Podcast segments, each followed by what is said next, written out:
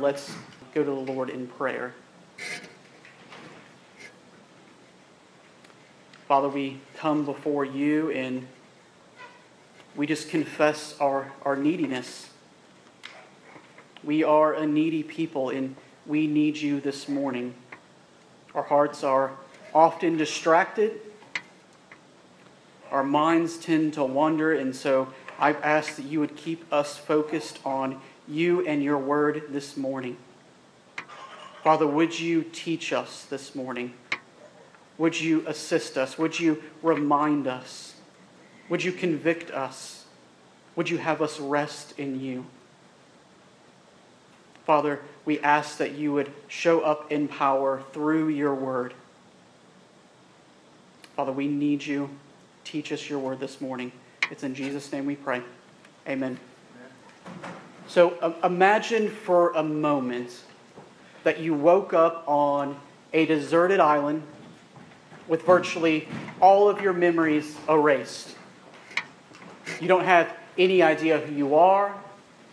You don't have, know how you got there or even what you are doing. You spend your days sort of walking around aimlessly with this fresh reminder that you're all alone. You look out ahead of you, and as far as your eyes can see, is all you see is water. You spend your nights cold and afraid. Before you lay your head on the ground at night, you, you look up at the stars and you begin to think and ask yourself, what is the meaning of life?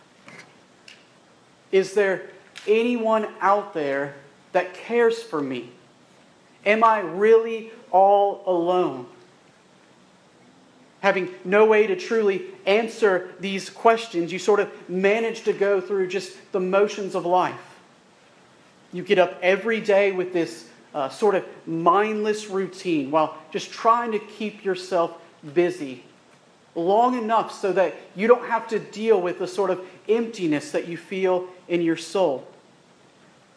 So you just live out your days just getting by. You live day after day this way until eventually you die. Brothers and sisters, this is our lives apart from the Lord. We spend our days living for ourselves, sort of blindly groping through life until we eventually expire until eventually our time sort of runs out. For people who live this way, Psalm 49:14 says, like sheep they are appointed for Sheol, death shall be their shepherd. But for those of us who are trusting in Christ, this is not so. For those of us who have turned away from our sins and are trusting in Jesus alone, this is not the case. The people of God unlike the world, have a good shepherd who loves them with an eternal love. The God who spoke everything into existence, who commands oceans and mountains where to go and where to stop, this God cares for his sheep deeply. The God who turns kings' hearts like water is the God who cares for his people, the God who loves his people in a world where we sort of endlessly come up empty in trying to pursue satisfaction, in our text this morning, we are learning about a good shepherd who is totally sufficient for his people, who is totally satisfying his people. Turn with me in your Bibles to Psalm 23. Psalm 23. I'll give you a second to turn there.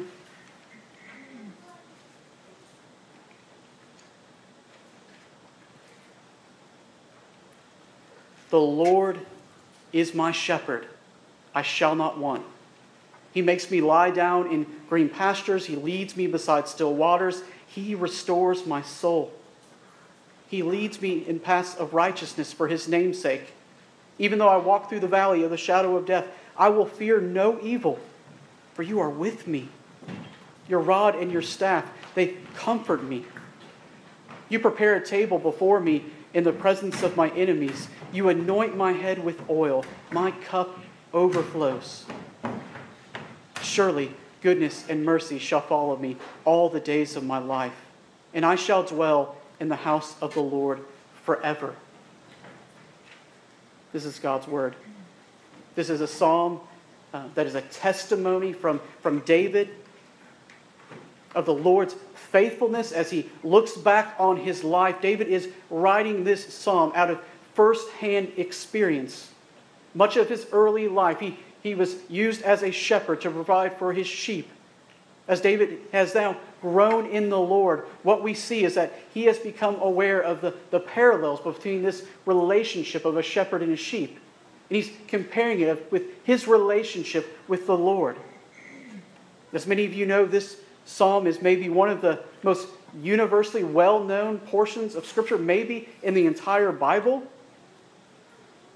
One church historian said of Psalm 23 it has sung courage to the army of the disappointed. It has poured balm and consolation into the hearts of the sick, of captives in dungeons, of widows in their grief, and orphans in their loneliness. This psalm has often been the last words that people have heard before they took their last breath. But as this psalm is one of the most well known portions in maybe all of the Bible, I think it might be one of the most misused portions of Scripture in all of the Bible. This psalm is often applied both generally to believers and non believers alike in times of trouble. The psalm is often recited um, before football games. You'll even see maybe portions of it tattooed on people. And I fear that this sort of generalization of this psalm and sort of the way that it's applied to everyone in the same way. It's, it's kind of created this where it's lost its meaning in the hearts of God's people. It's been overgeneralized. And if not careful, it'll sort of just wash over us in familiarity. So I urge you not to let it do that this morning. This psalm is a treasure of comfort for the people of God. We are to see this psalm and to treasure it. It is meant to comfort us, it is meant to provide security for us. This psalm is not meant for everyone, but for God's people. In times of distress, difficulty, and even death, this psalm is a warm blanket for those of us who are in Christ. So, my aim in preaching this morning is to help us see the all sufficiency of our good shepherd so that in every changing season of our lives, we would take, until we take our last breath, that we would have deep confidence in knowing that we are unquestionably loved and cared for forever in God. So, what I want to do from our text is show us three characteristics of our good shepherd three characteristics of our Good Shepherd. If you're taking notes, this is my outline. First, the Good Shepherd is our perfect provider. That's verses 1 through 3. Second, the Good Shepherd is our perfect comforter. That's verse 4. And third, the Good Shepherd is our perfect friend. That's verses 5 through 6. So, first, the Good Shepherd is our perfect provider. Look down at verses 1 through 3. He says, The Lord is my shepherd, I shall not want. He makes me lie down in green pastures. He leads me beside still waters. He restores my soul. He leads me in the path of righteousness for his name's sake. Notice how David starts. He says, The Lord is my shepherd. He himself, being in charge of watching his father flock, knows this relationship well. But don't overlook the word that he uses. This is where we get into trouble. This is where we sort of overgeneralize what David is saying. Look what he says. He says, The Lord is my shepherd, not the shepherd of everyone without exception. He doesn't call him the shepherd of everyone without exception, but he is my shepherd. David personally knows the Lord and is known by him. David is not a employee of some type of billion dollar company. He's not just another number amongst many. The Lord is not some CEO removed from his people in some distant tower far off. No, he knows everything about David. Everything. A shepherd would actually live 24 7 with his sheep. He had an unrelenting devotion to the sheep. He was after their safety and their care all of the time. A shepherd would stay with them through rainy days and through good days. The shepherd would be so committed to sheep under his charge that he would even risk his own life to keep them safe. This is the picture that David has chosen to describe his relationship with the Lord, the relationship of the Lord and his people. For David, he is saying, for the Lord to be the shepherd of his people, what he is saying is that the shepherd for the sheep, he's their everything. He's their all. He's not just sort of a part of their life, he is their life. Everything depends on him. Look down at verse 1. He says, Because of this, the Lord being my shepherd, he says, Therefore I shall not want. I mean, think about sheep. They lack everything they need to survive. They are maybe the most dependent animal in all of God's creation. They lack intelligence. They lack the uh, ability to protect themselves. They, they have to have their needs met. They are constantly in want. Right? They are very, very, extremely dependent. They aren't sufficient in and of themselves. But David says, Because the Lord is my shepherd, I shall not want. The Lord is sufficient to provide every need that I have as a sheep. He's saying, left alone, I'm constantly in want all of the time. With the Lord, I have everything that I need. The Good Shepherd is the provider of his people. The sheep are not dependent in themselves. They are not sufficient in themselves. They are utterly dependent. As parents, were my wife and I were reaching this new stage in our lives, we are, Lord willing, almost out of the diaper stage. Like we have four kids, so this is a big event for us. Like we have an 11 year old, we have a seven year old, we have a five year old, and a three year old, which is absolutely crazy. And so our last one is sort of coming out of potty training. We're almost there, we're on the cusp.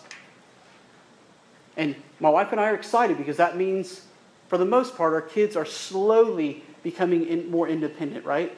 They're, they're not so dependent on mom and dad.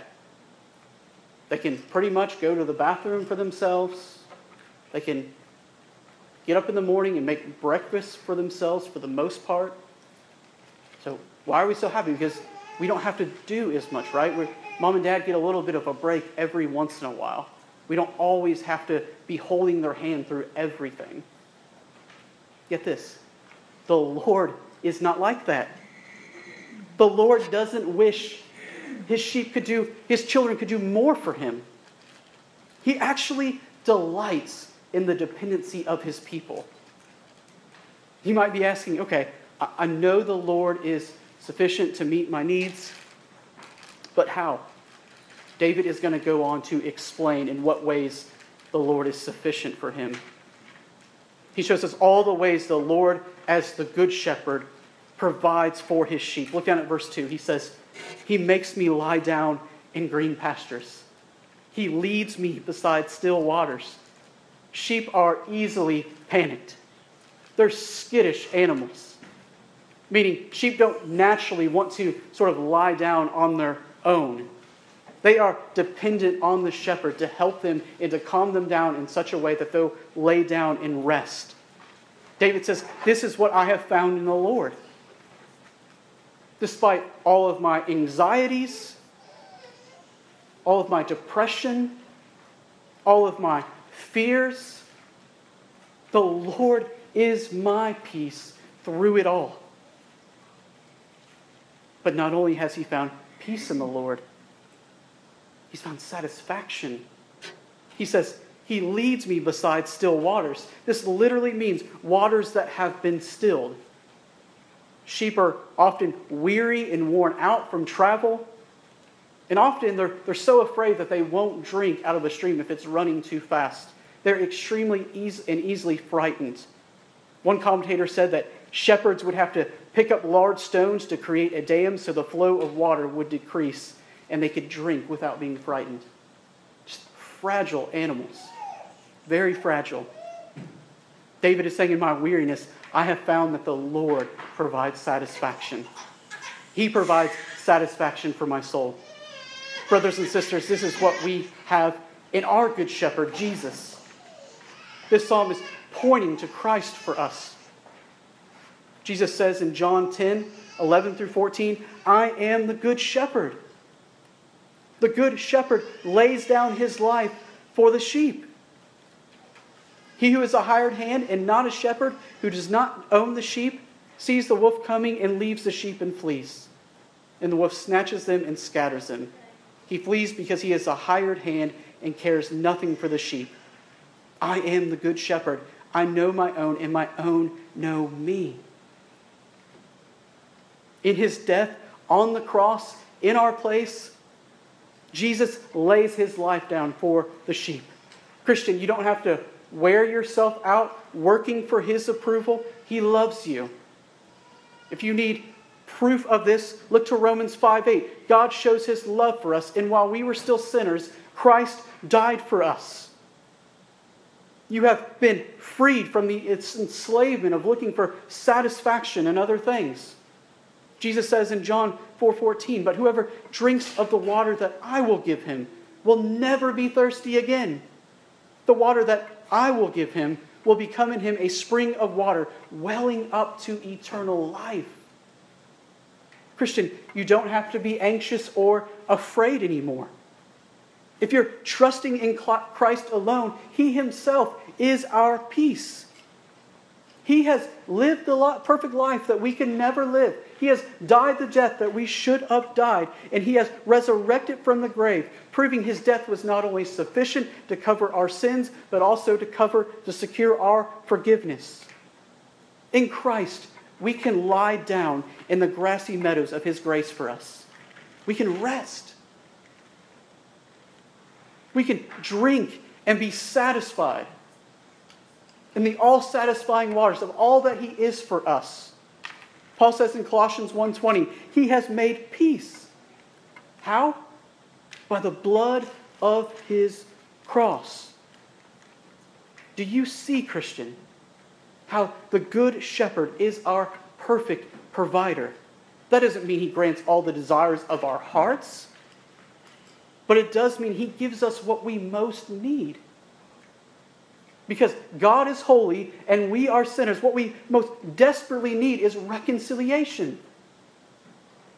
If in Christ, and if in Christ He has done that for us, then we can say with the Apostle Paul in Romans 8:32, He who did not spare his own son, but gave him up for us all, how will he not also with him give us all things? Amazing. And if peace and satisfaction were not enough that this good shepherd provides, David goes on to describe this shepherd further. Look down at verses 3 and 4. He says, He restores my soul. He leads me in the path of righteousness for his namesake. Sheep have a bad sense of direction, much like us, or much like myself, my wife would say. They easily stray, they easily go the wrong way to places that are potentially dangerous. If a sheep wanders off, it will most certainly get lost, even in places that it's familiar with. So the shepherd must always continually guide and pay attention to each one of the sheep to make sure it doesn't stray off from the fold. This is a picture David gives us of his relationship between him and the Lord. Think about this. The man after God's own heart is, is not immune to wandering in his affections for the Lord. The man after God's own heart is not immune to wandering off into serious sin. But every single time that David wonders, what he has found in the Lord is that he is faithful to restore him. He says, He restores my soul. Christian, think about your, your own life. Just do a, a survey, a history of your life as a Christian. If you walked in here this morning trusting in Jesus, it's because of his faithfulness to you. If you're honest, there have been moments in your life where you have been so discouraged, so depressed, and so riddled with sin, you feel like you can't even lift your head. Is all you wanted to do was sort of drown yourself in a pool of despair. I know there have certainly been moments like this in, in my life where I feel like I don't even have the strength to pick myself up. One of my favorite hymns is Come Thou Fount. And almost every single time I sing these words, I almost break out into tears. Prone to wonder, Lord, I feel it. Prone to leave the God I love. Do you ever feel that way, Christian? So weak that you know if the Lord were just to sort of let go for a second, you would be lost. I've got good news for you. The Lord is the shepherd of his people, and he always perfectly keeps his sheep. Notice David doesn't say, I restored me. He says, He restored me. He won't let one straying sheep be lost. He will leave the 99 sheep of his fold who are doing well to go after the sheep straying off into sin. Because he loves you that much. He will not let you be lost if you're his. If you're a Christian this morning, it's because God is relentless. God is relentless to get you to glory. Our good shepherd, our shepherd, he is the good shepherd because he's the type that never gives up on his people. Oh, what a lesson for us with our brothers and sisters. What if we were the type of people that never gave up on people? Because the Lord has never given up on us. What if we went after those struggling and chasing their sin? Our good shepherd, he doesn't just restore us back and just leave it up to us to sort of figure it out, like he gives us this clean slate. Look down at the end of verse 3. He says, He leads me in the paths of righteousness for His name's sake.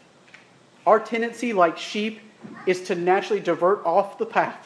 We have this tendency to wander off in places of danger, but our good shepherd, David says, leads us on the right path. He restores us and puts us on the right path to heaven. Our good shepherd. Think about this. The Lord.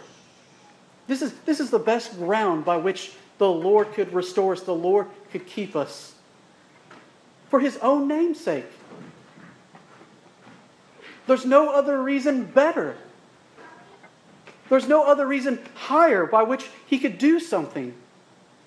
Our Good Shepherd is willing to put his reputation on the line for his people for his sheep. If you're in Christ, the Lord is committed to keeping you on the path to heaven for his own name, Christian. What comfort that brings.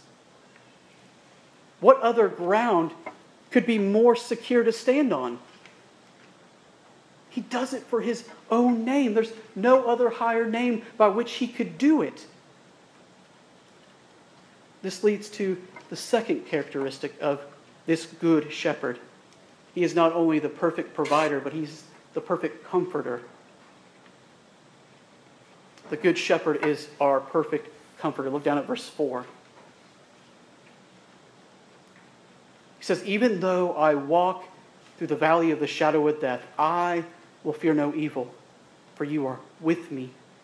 Your rod and your staff, they comfort me. David is furthering this picture of protection and comfort that the good shepherd gives. Sheep are always in danger. Sheep are always on the brink of death. They often are led to travel through these dark places and valleys that contain predators that seek their life. I mean, this is an average day in the life of David.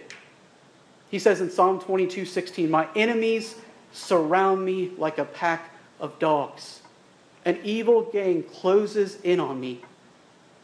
The life of David is like sheep walking through dark valleys with predators looking for this opportunity to pounce.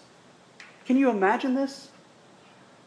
Every morning you wake up, death is a real possibility. I mean, it's staring at you at, in, the, in the face. Most of us, we don't, we don't think like that, right?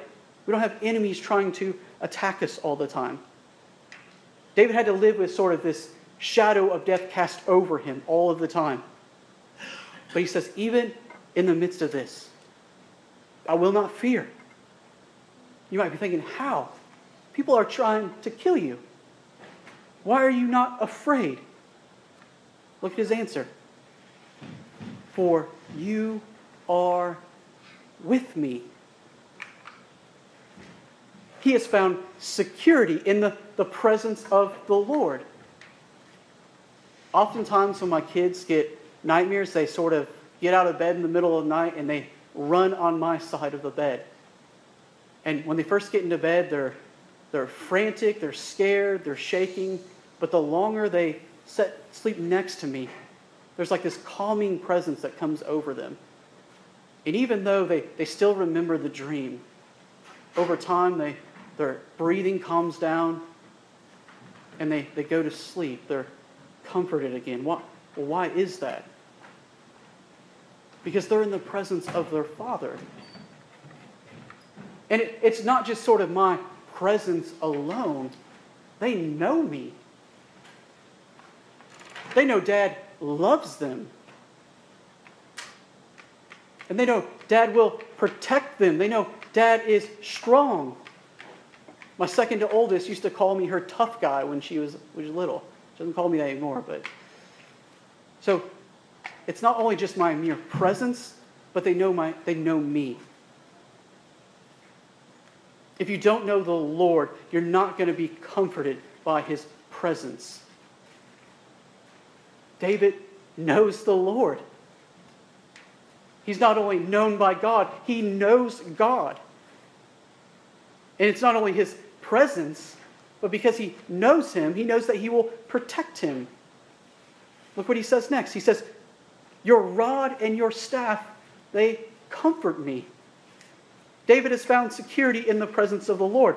When he says, Your rod and your staff, they comfort me, he knows he will protect them. The shepherd's rod and staff, they were often used to sort of fight off wild animals for protection. It was used to provide guidance and even keep a head count of, of the sheep so that they wouldn't run off and get lost. This is what David is saying that even in the midst of death. I have learned to throw myself on the sovereign care of the Lord. In all circumstances, I will not fear evil because God is with me. I know Him. I know He will protect me. I know that He loves me. He knows that His enemies will not be able to touch a hair on His head apart from the Lord's permission. Even in his death, he knows this. Even in the midst of death, he knows that because the Lord is with him, his soul can be still. This is where David has found comfort in our perfect comforter. And Christian, we not again we might not wake up every morning with these same fears of people wanting to kill us. But every morning that we get out of bed, sin is crouching at the door, ready to pounce. Satan is compared to a roaring lion. He is standing in wait, ready to pick off Christians. Meanwhile, every day of your life, as you age and get older, you're getting closer and closer to death.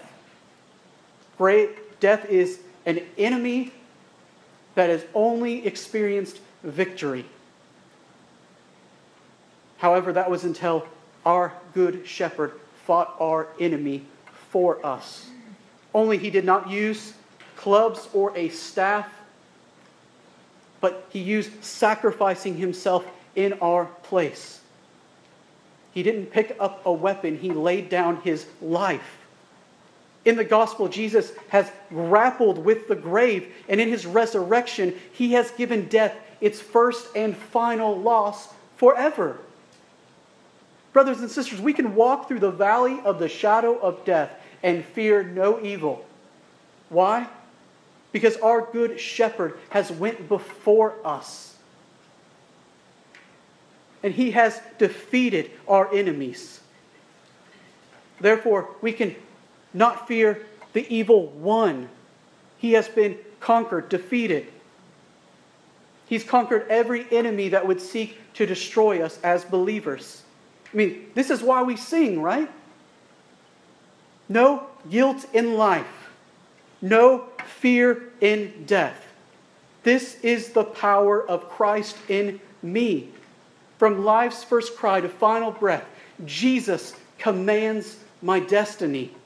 No power of hell, no scheme of man can ever pluck me from his hand. Is this your hope this morning, brothers and sisters? Are you running to our good shepherd to find comfort for your weary soul? Christian, run to the one who is saying to you this morning, Fear not, little flock. One of my favorite verses in all of the Bible is comes in Revelation after John gets this glimpse of Jesus and he falls to his face as though dead. One of my favorite parts is what Jesus says to him in verses 17 and 18. He doesn't tell him to get his act together. He doesn't tell him to tough, toughen up. What does he say? Fear not. I am the first and the last and the living one. I died, and behold, I am alive forevermore. And I have the keys of death and Hades. Now, if you've ever been around someone in the last moments before they take their last breath, before they die, maybe it's a loved one, maybe it's a friend, you know, eventually there comes a time after they take that last breath, like you're going to have to let go of them. Eventually, we'll all be there on our deathbed. And our loved ones that surround us, they'll have to let go eventually. And we have to die. The things that we live for, the things that we even made idols or pursued on this earth, they can't and won't go with us. They can't. But if you are trusting in Christ, you can be comforted knowing that Jesus will never leave you. Christian, you don't have to fear death, not only because it's been defeated, but because your Savior promises to hold your hand through it. There will never be a moment where He is not with you. You may die somewhere completely alone. There may not be time for a sort of goodbye hospital moment. Or maybe you're in the hospital and no one can get to you. You're all alone. That may be a reality. But in Christ, we're never actually really alone. He is with you every step of the way until he will finally and fully have his arms around you, believer. So, that being said, unbeliever, what are you currently pursuing that would do this for you? Our idols that we live for, they are happy to lead us all the way to death and hell but they are both unwilling and unable to die for us. Our sin will always lead us to this cliff of misery. And I can assure you, it will gladly let go once you get to the edge. My plea with you this morning is to turn away from your sin and trust in Christ alone. He is the only one who can provide both forgiveness and eternal satisfaction. If you're a Christian here this morning, let his presence and protection comfort your soul. If you're trusting in Christ, he is not only the perfect provider and comforter, he is our perfect friend. Leads to my third characteristic. The Good Shepherd is our perfect friend. Look down at verses 5 and 6.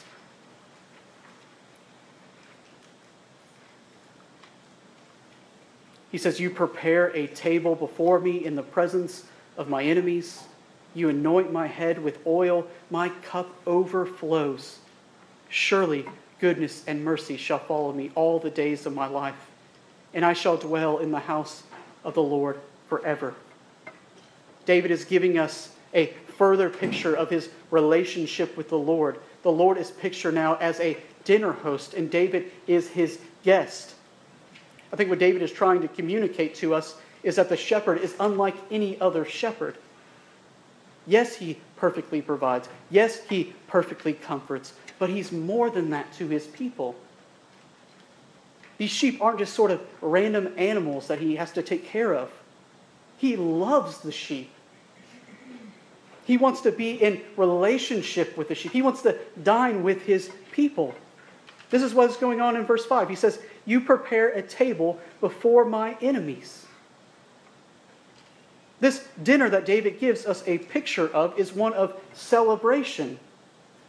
He's eating a, a meal of victory before all of his enemies. They've been conquered. And this host and this guest are eating while the enemies are being made a spectacle of. They've been conquered, they've been defeated. And not only is the host making this meal that he and his guest will eat, he says, You anoint my head with oil, my cup overflows. It was custom of a good host to anoint the head of a guest with oil as a, a, symbol of honor and both refreshment from his travel. It was, it was a good gesture. In other words, he's saying, This host is a good host. This is a picture of God's favor for David. He is completely committed to his good.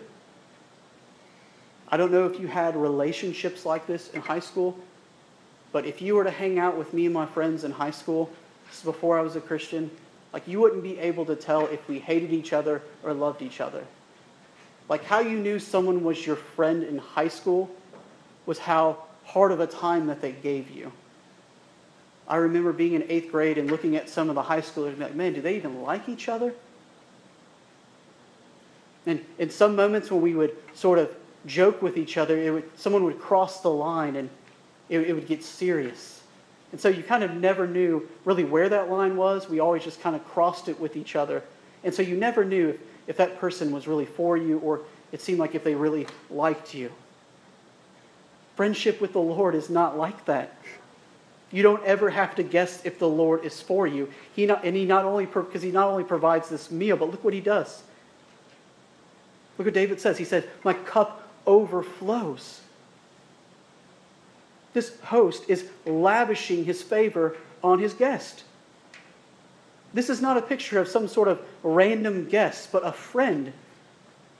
This friendship is one that brings refreshment and maximum joy. And what should strike us as believers is that we, at, we too at once were the enemies around the table. We too were once in the chains of sin and held captive under the wrath of God. This is where we deserve to be in this picture. But because of Christ, we who were once enemies have been made friends. We who were once in chains are now seated at the table, while our enemies, sin, death, and Satan, have been conquered. This is who has been made a spectacle of. Sin, death, and Satan were made a spectacle of at the cross. This is amazing, isn't it? If this doesn't prepare our, propel our hearts to joyfully sing, Jesus, thank you, nothing else will.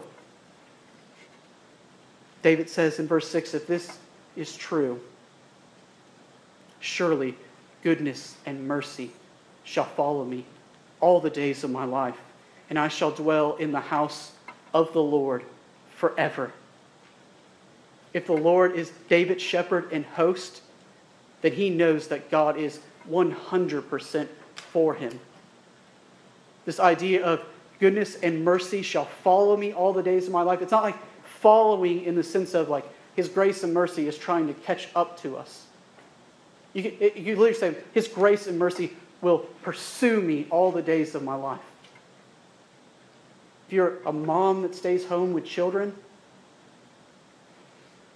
and you have a, maybe the worst day, right? You're taking the kids are being rebellious.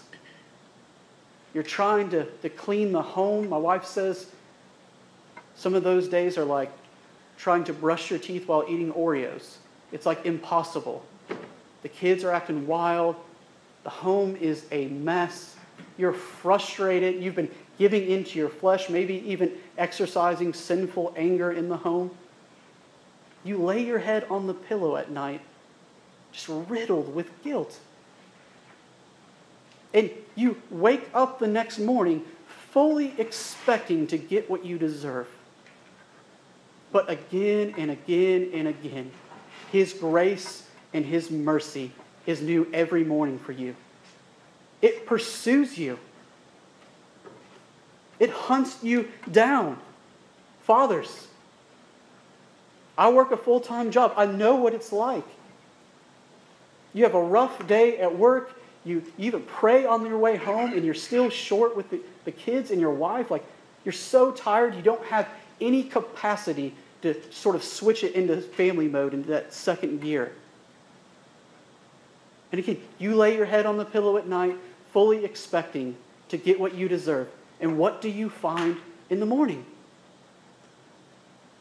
His grace and His mercy meet me.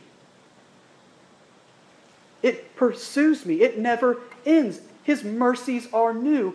Every single morning I get out of bed. This idea of goodness and mercy has this idea of the favor of the Lord, this undeserved favor. We don't deserve it. But God graciously lavishes, lavishes it on us. What mercy. This is what David has found in the Lord goodness and mercy has pursued him every day of his life.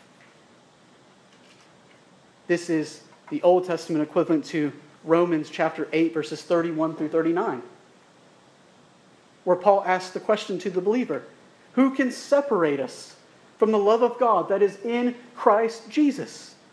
His answer is that if God did not spare his son for us, then nothing imaginable will be able to separate us. It's because of His faithfulness, not ours. In our trials, in our suffering, and in our doubts, we can lay our head on the pillow of His grace at night. We can, with confidence, trust in the Lord, knowing that because the wrath of God has been satisfied in Jesus, goodness and mercy will follow us all the days of our life. Christian, He won't stop being your perfect provider. He won't stop being your perfect comforter.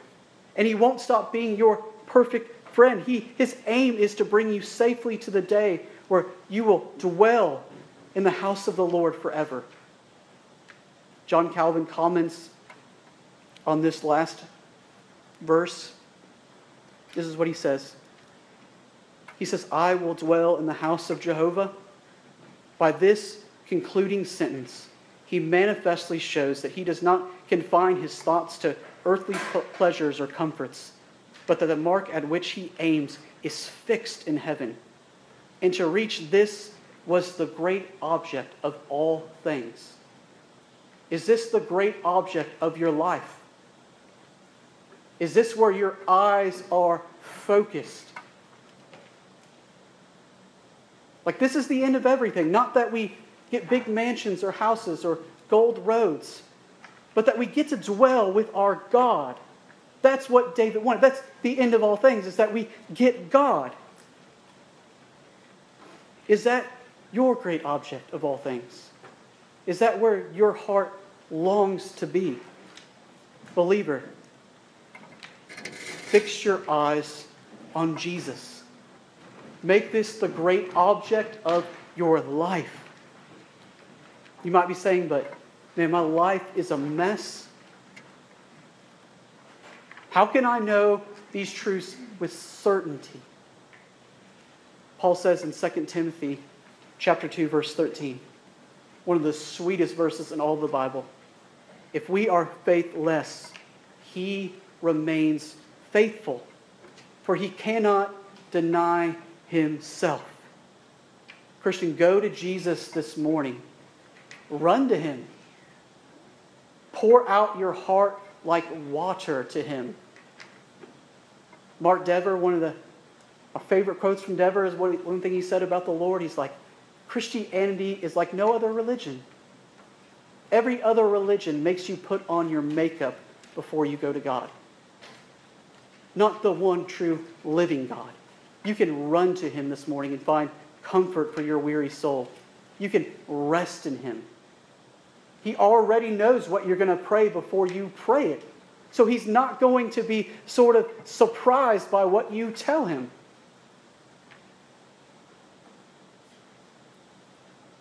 The cross frees us to be transparent and honest. Though the worst things that could have ever been said about us have already been blared from Golgotha. Run to him, rest, go to him in prayer. Would you pray with me?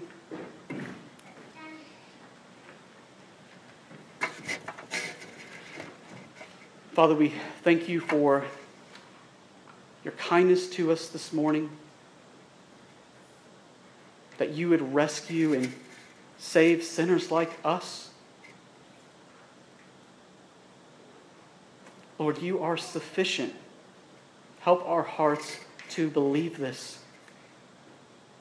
Help us to put our hope in no one else. Every other hope will fail us. So help us to trust in you. Help us to rest in you this morning. It's in Jesus' name. Amen.